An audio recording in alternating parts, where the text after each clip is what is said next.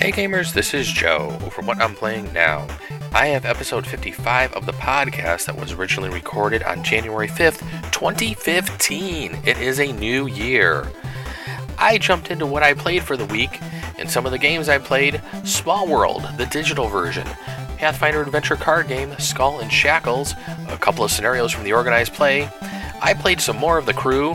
I jumped into Seven Days to Die and played a bunch of Dice Masters. I also talked about a couple of games I want to play now, like Pathfinder Online, as well as the Pathfinder Adventure card game, the digital version. Enjoy the episode. Good evening, gamers, and welcome to another episode of the What I'm Playing Now podcast. My name is Joe Luzzi, and this is episode 55 of the podcast. You can send me emails, let me know what you're playing now. Send those to whatimplay.now at gmail.com. You can also find me on Twitter at whatimplay.now, where I will be tweeting out pictures of some of the games I'm playing during the week. We also have a Facebook page where I'm posting some of those pictures. If you just do a search on Facebook for What I'm Playing Now, you should be able to find us. Also have a Google Plus page, plus.google.com slash the plus sign, What I'm Playing Now podcast, and of course our Twitch channel at twitch.tv slash What I'm Playing Now. Let's jump into what I played for the week in the What I'm Playing Now section of the podcast. One of the first games I played during the week, it was a game that I had actually picked up last week during the Steam sale, and that was Small World, the digital version. I talked about this last week some in playing it, and I played it several more times this past week. And if you have not played Small World, this is definitely a game that I mentioned last week you want to give a shot to. It's basically a tile placement game. It will remind you possibly a little bit about of Risk, but you really don't have kind of the die rolls for combat as you're just taking over territories of the board with different different races and then each attached to each race is going to be little bit of an adjustment that can be that can happen to each race, which makes the game a little more interesting. In each game, it's different because all the races are shuffled up differently that go along with the extension to the races. So, I'm really enjoying Small World, the digital version, and I will probably be playing it probably for the weeks to come. I'm hoping to get a couple of games in with my wife so we can hook the laptop up to the big screen TV and play a couple of games just by hand, just play a couple local co-op games, and just handing the trackball back and forth. We haven't had a chance to do this yet, but I'm having a lot of fun playing against the computer, trying to learn some different strategies and learn some of the different races and how to play them and the best times to basically put the races under and and pick a new race within the turn limit that you have for the game. So if you have not seen Small World, check it out. Uh, you can get the digital version on Steam. Steam's no longer having everything for sale, so you won't be able to get the sale price, but it's definitely worth worth playing paying full price for. You can also get the board game, which I'm hoping to maybe bring to, or hopefully somebody will bring to uh, another of the of the board game nights I go to, and I'm get a good group of playing again like we had a couple of weeks ago. The next game I played for the week, Pathfinder Adventure card game Skull and Shackles, we had our next organized play section for the week, we were able to get through two different scenarios. The first one we played was Ghosts of the Deep, which is scenario 1A. We had already completed this one. One of the other guys and myself had done this a couple of weeks ago but we actually had three newer players that weren't there that week, so we went back and replayed this one. So we had five of us playing this scenario, and I will say when you're playing with five people, it does get a little bit harder. Uh, time management comes into play, and having to burn through the extra locations without having the extra turns that you really need. You really have to use a lot of your allies and blessings properly to be able to locate the henchman and the and the villain and be able to close out the different locations. A lot of our henchmen in, in the Ghost of the Deep scenario were basically just too buried for us between all of the different locations we had to go to. So we were not able to finish in time. So we did not win the scenario, which kind of really bummed us out because we were hoping that everybody that was newer that was new that this yesterday and wasn't there that first week when we had won would get a decent deck upgrade We did find a lot of cards though while playing the game, so everybody was able to take a card and and pull a different a different card, basically of the same type, out of their character deck, since that's what you get to do through organized play. Um, so after that, we kind of just tried to brush that one off, and we said, well, we really didn't want to play that scenario through a second time for the day and a third time for a couple of us. So we said, let's jump up to the Lone Shark, which is scenario 1B, I believe, and let's give that one a shot. And the Lone Shark is extremely difficult. I believe we had six locations of it was five or six i can't remember right now because i can't remember what the card actually says i should have pulled it out. Five or six locations that basically had sharks at them the whole time and then one other location. Um, both in both scenarios we started out really strong and i think that's kind of what happened. We were using our blessings a lot to beat some of the early monsters and I think since our characters are still a little on the younger side and just don't have their decks developed like we kind of need them right now. I think the first couple scenarios we're going to do with this many people, we're going to run into a few little hurdles and we're going to have to just try to play them multiple times to be able to get through them successfully. But I have a feeling we're going to be able to do it because we were we were pretty close each time. I think um, when we were playing the Lone Shark, I would say if we would have had maybe two two or three more turns available to us, we would have been able to probably find the villain, hopefully temporarily close the last location that was open, and then defeat the villain. Um, but like I said, with each scenario, we came extremely close to winning. Um, but the, the newer people that were with us this week did get some really good deck upgrades, so we were really stoked about that. I myself am playing Valendron. I'm playing the male elf sorcerer pretty much the best upgrade I got would have been last week when I was able to get the Frost Ray spell within my deck, and I don't believe I upgraded my deck at all yesterday. Um, I cur- I'm currently using four spells. I'm using Frostbite, Force Missile, Confusion, and Frost Ray. And between those spells and my actual special ability, which is basically for any of my combat checks, I can discard a card to use my arcane skill plus a 1 die 6 and add the attack, electricity, and magic traits. And that counts basically as playing a spell for myself. So, and I sometimes forget about that, but luckily we have a couple of good people that remind me hey, don't forget you have that skill because um, sometimes I just get so wrapped up in the game and trying to make sure everybody's doing everything right and everything, I pretty much sometimes forget about my own stuff sometimes. So I had a couple people to remind me of that, and we were able to discard a couple of cards out of my hand and do attacks that way, which definitely came in handy. I think during I was the last person to take a turn during the Lone Shark. I was able to get to the location where the villain was, burn through a couple of cards, but I still needed, like I said, I still needed at least three cards to get to him when we looked when we were done. So we were really kind of bummed that we weren't able to to finish him off. We're definitely going to be attempting this again in the next two weeks when we all get together uh, and try to actually complete one, if not both of those scenarios. I'm not too sure if we're going to try the Ghosts of the Deep again. We may do that. We may just replay both of those scenarios one more time and try to see if we can defeat them before moving ahead. Because I definitely think before we get past the lone shark, we really want the feat that you are given. So all of us will be able to to take a new take an additional feat. Uh, we d- we definitely don't want to pass that one up. So that was Pathfinder Adventure card game, the Skull and Shackles organized play. If you've never played the Pathfinder Adventure card game, some people refer to it as kind of like a deck building game, and it's I guess you can kind of say that it it try it does try to emulate uh, the tabletop role playing game in a way that you're basically going to different locations, fighting different monsters, and your overall goal is to basically defeat henchmen, and then finally close locations, and then find the one true villain that is in one of the locations and then defeat him and make sure he's cornered and not able to go to any other location. So if you're able to do that, you can win the scenario. Like I said during R2, we weren't, so we will have to attempt them one more time. But we did get some good deck upgrades, so we'll we're definitely not gonna not gonna walk away defeated yet. So let's jump back to the computer, and on the computer, I played a little bit more of the crew this past week not really too sure. Right now, I'm, I think I'm around level 35 in the crew. I don't think I'm very far into the game, but I do seem to be leveling up fairly quickly. It seems like after you finish one or two of the larger quests, that um, you can beat. It pretty much gives you that's almost a level right there. But the problem I'm having with the game right now is I'm getting to a point in the game where I really haven't bought any additional cars. My cars have been upgraded by doing a lot of the different side missions. And a lot of the different side missions I'm kind of just getting a little tired of right now. Having to the, the the best side mission I'd say is probably doing the jumps. I love being able to do the jumps and see how far you can actually jump.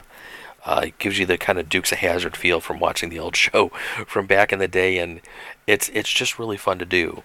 But some of the other missions where you're having to go as fast as you can and stay on the road, or stay on the line and try to finish it in a certain amount of time, or break through the different barriers that kind of show up, which is almost like breaking through glass as you're driving along. A lot of the different side these these side missions that you pretty much need to do to level up your car so you can actually complete the quests in the game to actually continue the storyline. The side missions are kind of what I'm getting a little bored of right now. It's there's a variety of them available to you but I'm just right now I just feel that I'm doing the same things over and over again and I'm just kind of bored with them right now so I'm I'm going to give that game a break for a couple of days and then maybe revisit it and see if there's anything I'm kind of missing. I may hit a couple of forums on the game to see if there's if there's anything I'm maybe missing in the game. I don't really think there is. I think that's pretty much just the whole gist of the game is to pretty much just go around, do all the side missions, level up your cars, and then play through the main storyline. So, considering I've really been I've mentioned this in a few podcasts already. I've really been kind of like itching for a good racing game.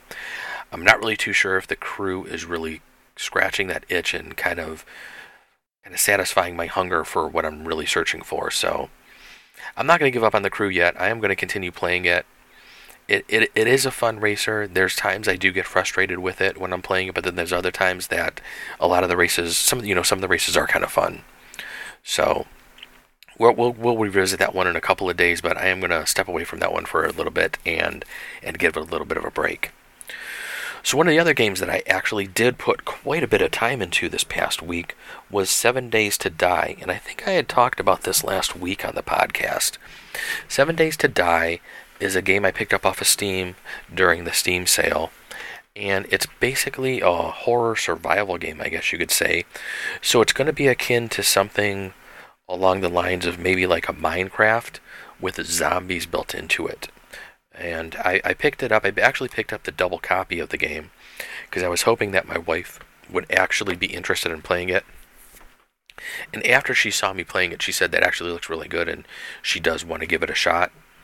So I was like big thumbs up right there. I was kind of stoked when she had said that. Uh, but I actually did spend several days over the weekend pretty much playing this all day long as I really couldn't get away from it. I had started off playing on my PC and was just doing everything on normal levels and wasn't was having it was having some a bit of a trouble trying to basically learn the game, learn the crafting to see how you got a lot of the different items and obtain the different things to be able to craft a lot of the items. So I read a couple of different guides that were out on Steam, and some of the people had suggested maybe lowering everything down during maybe your first playthrough. So I basically grabbed my wife's laptop the one day, sat on the couch, with her laptop in my lap and kind of sat there and lowered the settings down a little bit, lowered the spawn rate down a little bit. I found a really nice guide that showed some of the different things that you can actually build and some of the early things to build in the game to help you survive, as well as find a nice map to the actual initial area rather than do a randomly spawned map. So I was able to find a camp, I was able to clear all the zombies away from the camp, I tried to start building things around the camp to try to stop the zombies from being able to come inside me into one of the larger tents that I had found. I then dug, was able to find a shovel and dig down into the ground, aka kind of like Minecraft, and basically kind of start building a little kind of like house under the ground in this tent area, which was kind of like close enough to several of different areas I needed to get to. It was close enough to the forest area, which is where you can get a lot of the cotton to build a lot of different armors. I was close enough to kind of like a burnt out area where I was able to take my hand axe that I had initially built and knocked out a bunch of trees to get some wood. I kind of dug a pit around the front of my tent area where I put a bunch of spikes into. If zombies tried to come into the front of the tent area, they would kind of fall down into the moat that I kind of built that was basically filled with spikes and we were I was able to do that. So I was I actually started learning different things to craft. I was able to search different areas. I was able to find a couple of different better weapons. Um, I think one of the other things that happens in the game is you get a drop every couple of days where a plane flies overhead and actually gives you a drop of items, and they're usually very good items. So when you do hear the plane overhead, definitely pay attention to where the boxed parachute is falling, and you will see this. You'll see the plane overhead, then you'll see it does have like a smoke signal as it's falling down to the ground and you definitely want to get out to that thing as soon as you can because I think in my box, I had found a beaker, which will let me create a couple of different healing items as well as a couple other things, as well as I think I found a submachine gun, which I was very excited about. I don't think I had actually used it though. I had used my hand pistol a couple of times during the fight, but I really don't think I ever pulled out the actual submachine gun because I really wanted to conserve that maybe for several days into the game rather than the first couple of days. But starting off with Seven Days to Die, if you are feeling a little overwhelmed, hit some hit hit the Steam forums. They do have a guide section there within Steam where you can find a lot of tips and tricks that people have been playing this game for a while to maybe help you learn everything because when you are plopped down into this world and there are zombies that basically just start walking towards you, you are naked, you pretty much don't have too much with you, and you're trying to figure everything out, it can get extremely stressful. It really felt kind of like the first couple of playthroughs that I was doing where I was playing everything at normal difficulty before I kind of backed it down just a little bit. I really did feel like I was kind of like in The Walking Dead almost. And I've talked about that before. My wife and I are huge Walking Dead fans. So it was it it was a it's a completely different feel than Minecraft ever had. And I played Minecraft for quite a while. And while some of the skeletons and some of the creepers and everything within Minecraft were kind of a pain in the butt, when you're starting to have zombies walking towards you, and then at night when they start running and just start going complete bat shit crazy, it just gets completely insane. It's extremely tense. So at night, you pretty much just want to make sure you're in a house that's hopefully barricaded up properly, you're at a high level off the ground, or you have dug yourself under the ground and have somehow sealed yourself off to where none of these creatures that are running around can get to you because they will kill you extremely fast. But Seven Days to Die, I will say it's an early access on Steam. Definitely give it a look right now I'm having a lot of fun with it. I haven't had this much fun with probably like a game like this probably since I had started playing Minecraft. And um, I, th- I think the zombies just add something to it that makes it just that much different, especially with the multitude and the and the quantity and the and the number of zombies that you have walking around. And the variety there are a ton of variety of zombies. You could be walking through the grass and all of a sudden hear something and look down and there could be one crawling on the ground that if you're in the deep grass or in a cornfield or something running through you could easily overlook this thing and be and start getting attacked. So you you really have to watch out in that game but it's definitely fun to play. Definitely give it a thumbs up something I want to continue playing, and I will be continue playing here for the next several weeks. Going to even try to maybe do a stream this weekend of it, and we'll even see if we can get my wife to play a little bit during the stream as well.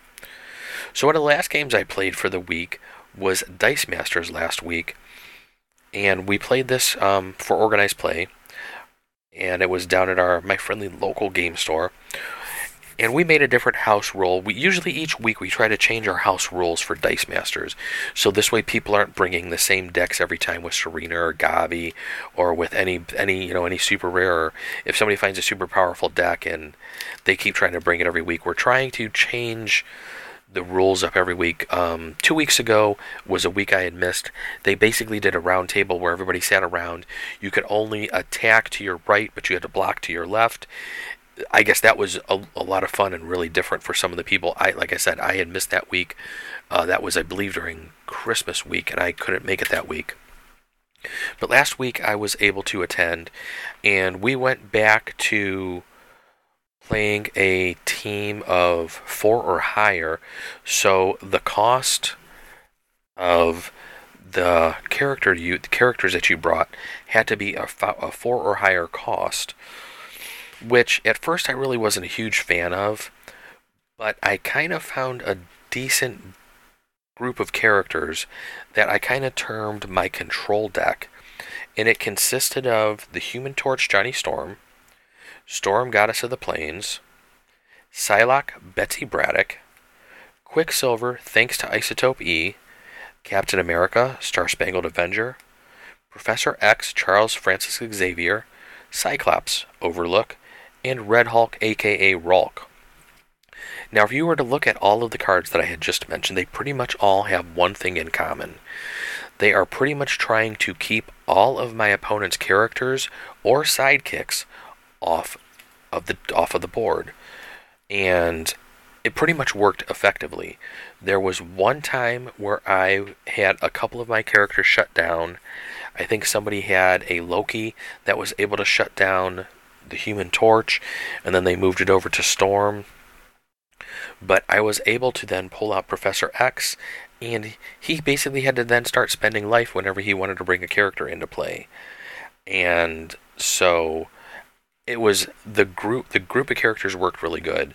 The first four characters I had mentioned, the Human Torch, Storm, Psylocke, and Quicksilver, were probably the main four that I would try to bring out, and I would try to bring out one of each character before I would bring out a second one of one of them. I could because mainly I did this because I kind of like the variety. I mean, I could have gone with all Human Torch, but I really like the variety.